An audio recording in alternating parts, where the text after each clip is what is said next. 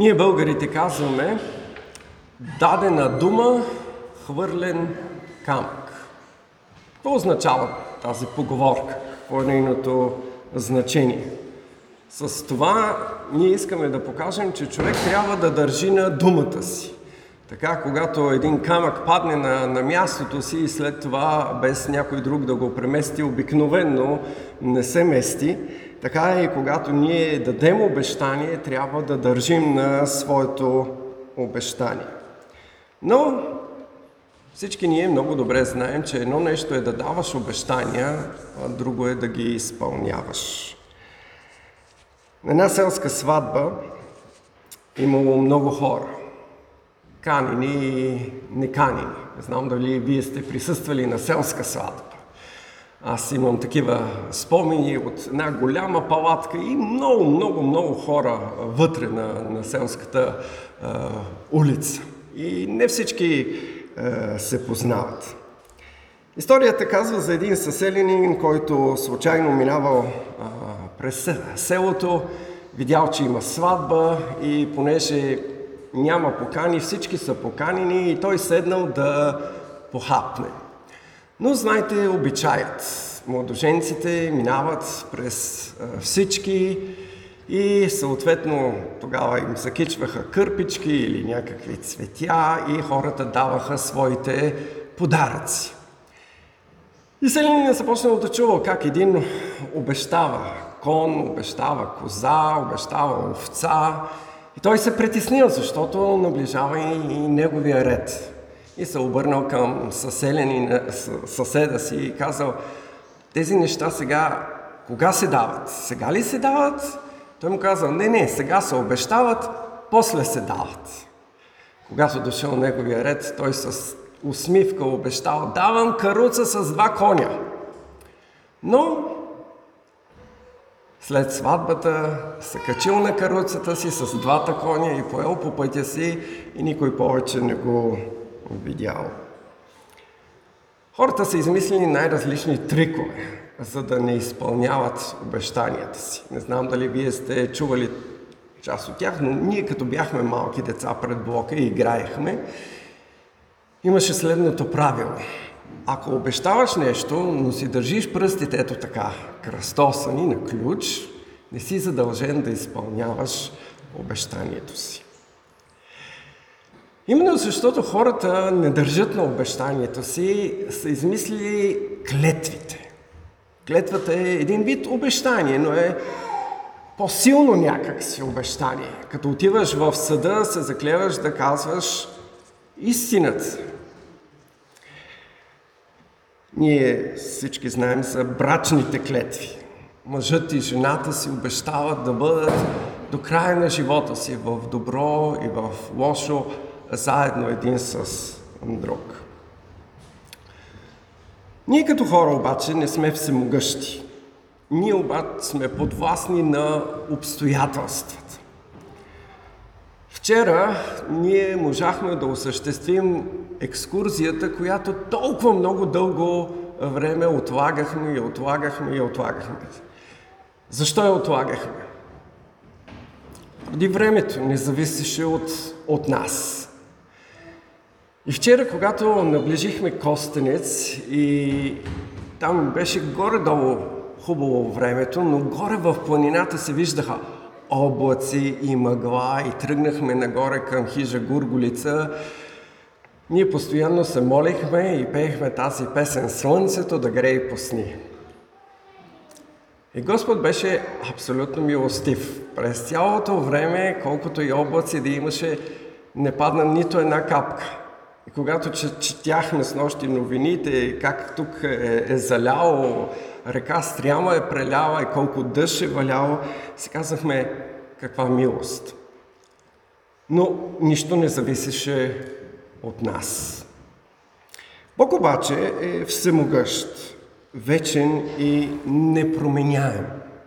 Следователно и неговите обещания са вечни и непроменяеми. Няма обстоятелства, които биха попречили на Бога да изпълни своите обещания. С тази мисъл апостол Павел завърши 8 глава на посланието към римляните. Няма нещо, което да може да ни отлъчи от Божията любов, която е в Христос Исус. Това ни кара да се замислим над въпроса. Изпълнил ли е Бог всички свои обещания? Нека заедно да се върнем в историята, за да видим, че Бог е дал много обещания. Ние ги наричаме завети. Например, той даде обещание на Ной, че повече няма да унищожава земята чрез потоп. И днес, когато слънцето изгрее зад облака, Матей, какво виждаме? Дъгата, дъгата. И тя ни напомня именно на това Божие обещание, че той никога повече няма да нанесе потоп над целият свят. Бог обеща също на Адам и Ева да изпрати потомък, който ще смаже главата на смята. Изпълни ли Бог и това свое обещание? Изпълни го. Исус Христос е този потомък, който дойде и умря на кръста именно за да победи Сатана. Бог сключи завет с Авраам и с неговото потомство. Бог обеща с клетва на Авраам. В себе си се заклевам, казва Господ, че понеже си направил това нещо и не пожали сина си, единствения си син, ще те благословя премного и ще умножа потомството ти като небесните звезди и като пясъка на морския бряг. И потомството ти ще завладее портата на неприятелите си. Твоето потомство ще се благословят всички народи на земята, защото си послушал гласа ми. Изпълни ли Бог своето обещание? Когато израелтяните излизаха от Египет, Писанието ни казва, че те бяха многобройни като морския пясък и звездите на небето. По времето на Давид и Соломон Бог им издигна царство, което беше силно. И им потвърди това обещание, че именно чрез тяхното потомство ще дойде Месият. Връщайки се назад, всички ние можем да разберем, че Бог изпълнява своите обещания. Затова, когато стигнем до, до Новия Завет, евангелистите Матей, Лука започват точно с родословието на Исус Христос и се връщат назад, именно до Давид, Авраам, даже и до Адама, за да можем да видим Божията вярност в изпълнението на заветите. Но въпросът, който стои пред нас е какво се случва с Израел. Израелтяните не посрещнаха своят Месия. Напротив, те го предадоха. Те го разпънаха на кръста. Юдеите отхвърлиха и продължават да отхвърлят Божия син, Исус. Как тогава ще се спасят? Точно това е въпросът, с който се занимава и апостол Павел в Римляни 9 глава. В първите пет стиха той казва, казвам истината в Христа, не лъжа. И съвестта ми свидетелства с мене в Святия Дух, че имам голяма скръп и непрестанна мъка в сърцето си. Защото бих желал сам аз да съм анатема от Христа, заради моите братя, моите по плът роднини. Павел ни разкрива каква е скръпта в неговото сърце. Това е за неговите роднини, хората, които са израелтяни. Защо, казва? Които са израелтяни, на които принадлежат усиновлението и славата, заветите и даването на закона, богослужението и обещанията, чието са и отците, и от които се роди по плът Христос. После ни връща назад в историята и ни показва заветите, обещанията, всичко, което Бог е казал, ще се случи. Какво ще стане? Бог даде всички тези обещания. Той усинови Израел. Той им даде толкова много. Какво ще стане сега с тях? Пропаднаха ли Божиите обещания?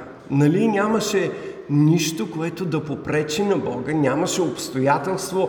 Апостола завършва предната глава, нито сили, нито власти, нито сегашното, нито бъдещето, нито което и да е друго нещо може да попречи на Бога. Авторът отговаря в шестия стих.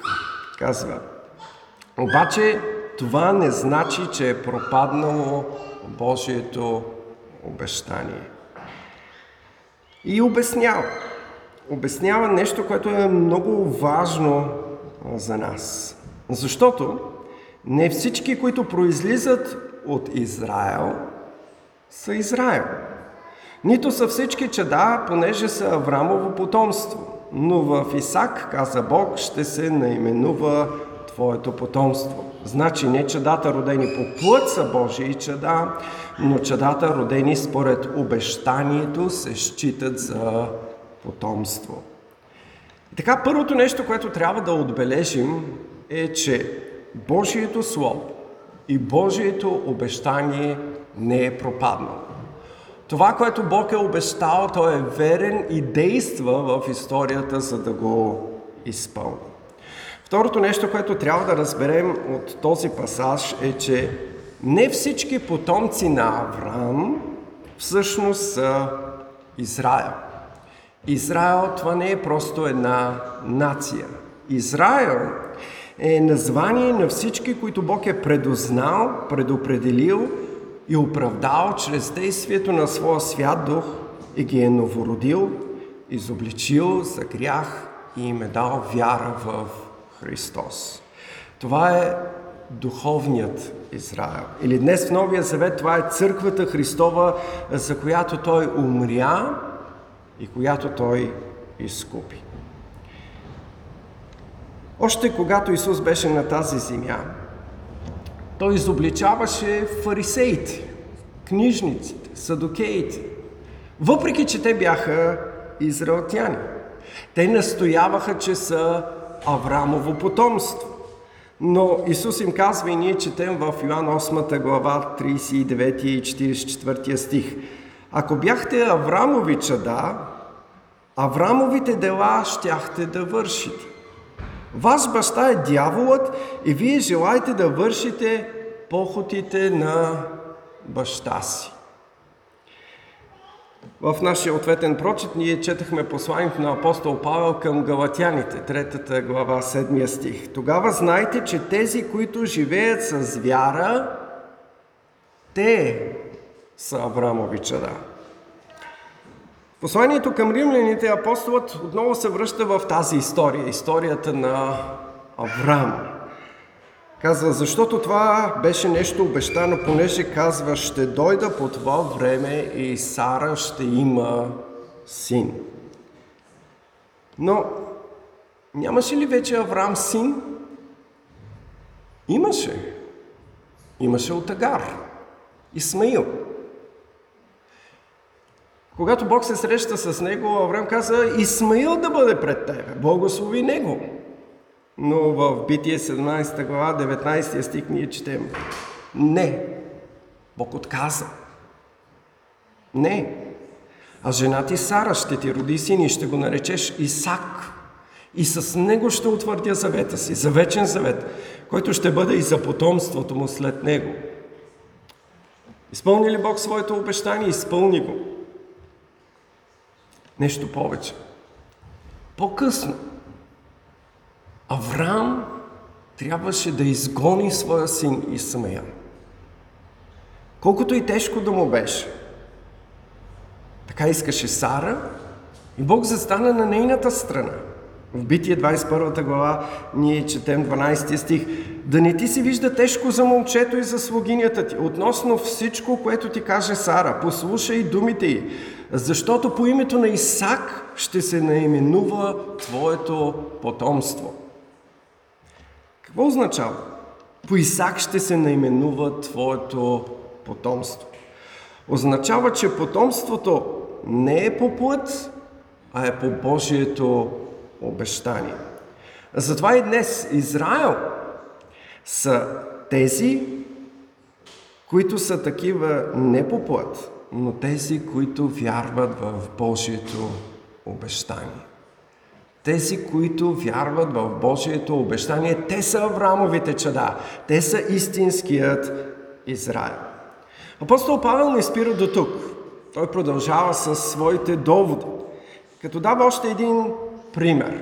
И този пример е с Ревека. Ревека беше съпругата на Исак. Не са минали много поколения. Това е само следващото поколение.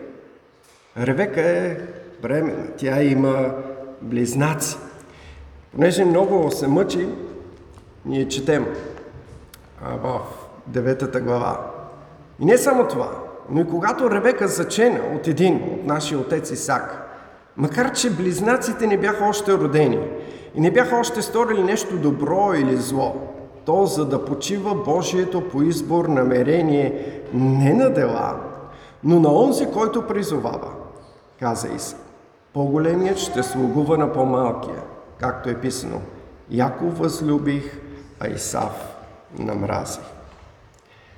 Апостол Павел изправя пред нас истината за Божият избор. Още преди да се родят близнаците, Бог вече е направил своят избор. Още преди да е имало възможност някой от тях да направи добро или лошо, каквото и да е, за да предизвика някаква любов или омраза у Бога. Бог е направил своят избор. Изборът не е на база на това как изглеждат близнаците, или какво са направили, или какво ще направят те. Бог е направил своят избор още във вечността. И във времето и пространството Той го осъществява. За Исак и Ревека те бяха техни деца. Те ги обичаха. Но Бог по своята воля прави своя избор, който ние днес не можем да обясним. Само можем да кажем, че това е свободен избор, който не се определя от нашия живот, характер, действия или вяра. Може би мнозина от вас се повдига въпроса тогава, справедливо ли е? Правилно ли е от Божията страна да прави такъв избор?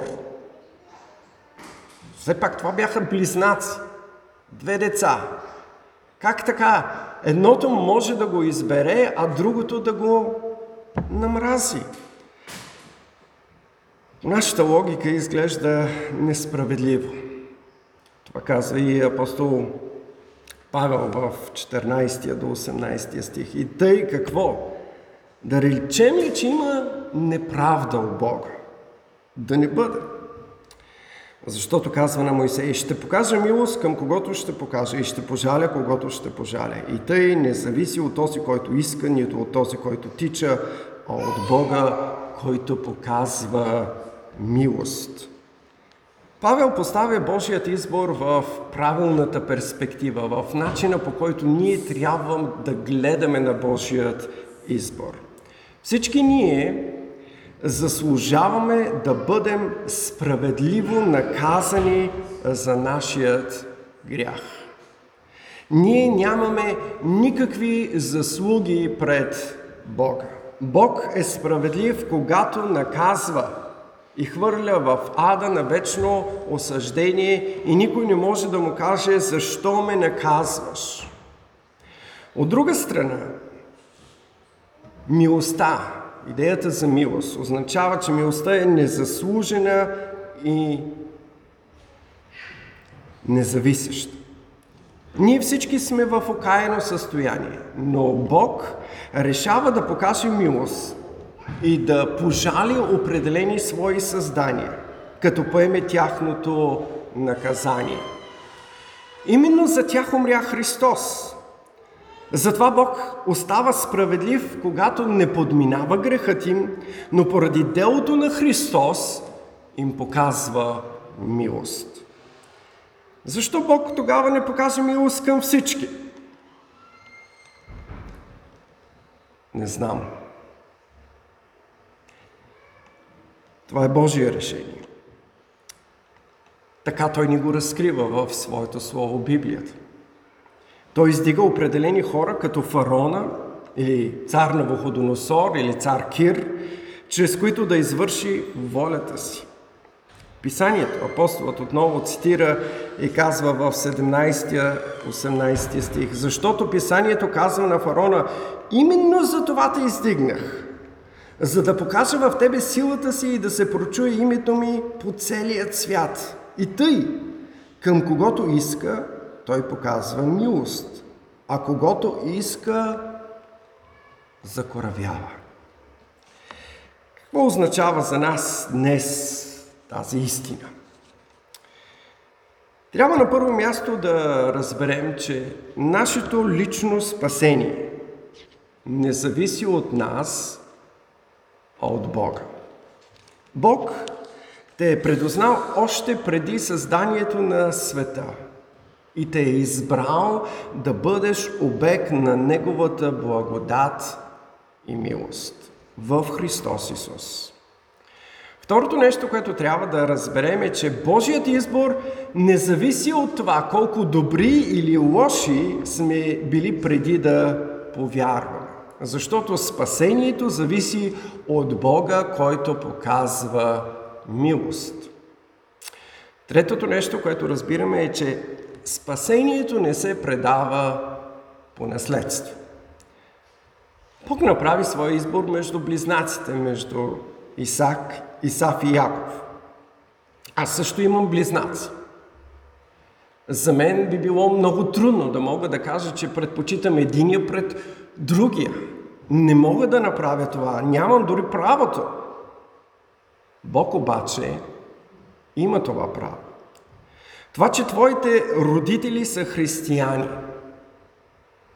не означава, че ти си такъв. Това е една много погрешна идея в нашия народ. Ако си българин, значи си християнин. Това е огромна заблуда, която витае в нашия народ. Или пък, ако си кръстен, значи си християнин. Ако Бог Святи Дух не те е изобличил за греховете ти и ти не си дошъл при кръста на Христос, за да просиш за милости, все още си в тъмнината, все още си заслепен и с закоравяло сърце. Ние кръщаваме деца, като поставяме белега на завета върху тях с вяра, че Бог ще бъде милостив и ще подейства в сърцата на нашите деца и ще ги призове към покаяние и вяра. Но това не означава, че нашите деца автоматично са спасени. Има много деца на вярващи, които са избрали друг път и днес са далече от Бога. Няма по-голяма болка за един родител да знае, че неговото дете е загубено. Но ние не знаем Божието предознание. Затова винаги има надежда. И ние ще продължим да се молим и да учим поколението след нас именно на нуждата от покаяние и вяра в Исус Христос. Затова искам да те насърча, не преставай да се молиш за децата си и внуците си. Моли се Бог да ги срещне и да ги новороди. Учи децата си за греха и ада.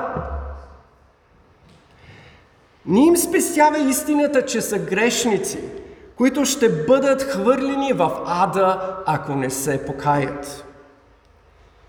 Четвърто, трябва да заявим, че Божият избор да покаже милост е Негово право. Той е Творец, който има право над своето творение. Но тази дискусия ще я водим следващата неделя. Защото Павел отговаря на този въпрос в следващата част от главата. Накрая, искам да се обърна към тези от вас, които са били новородени чрез действието на Святия Дух. Вашето спасение изявява огромната милост, която Бог е показал към вас в Господ Исус Христос. Вие ни я заслужавате.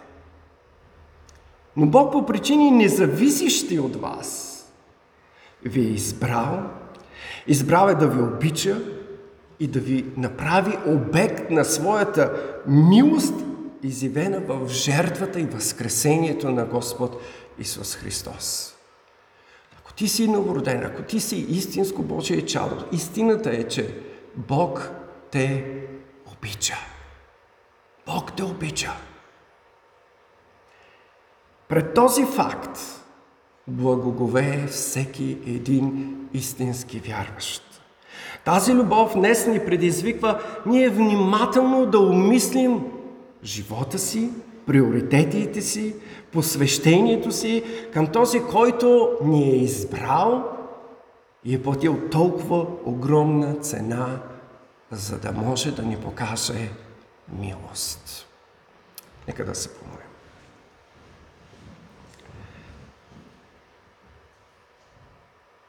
Боже, наистина Ти си велик. Ние не можем да разберем всичко с нашият ограничен ум. Ти ни разкриваш сложни и тайни неща в Своето Слово. Но те са източник на нашата сигурност. Източник на сигурност за нашето бъдеще. Твоята милост не зависи от нещото, което ние ще направим сега или утре. Нашето бъдеще не зависи от нашите избори, но зависи от Твоята благодат. И Ти си обещал, че Твоята благодат ще действа в живота ни, за да ни променя. И Твоят дух е този, който ни новоражда и освещава, за да бъдем един ден с Тебе в слава. Молим те, помогни ни да оценим Твоята благодат, да оценим тази жертва, за да може животът ни от тук нататък да бъде достоен за тази любов, да изявява тази любов и да величае Твоето име. Амин.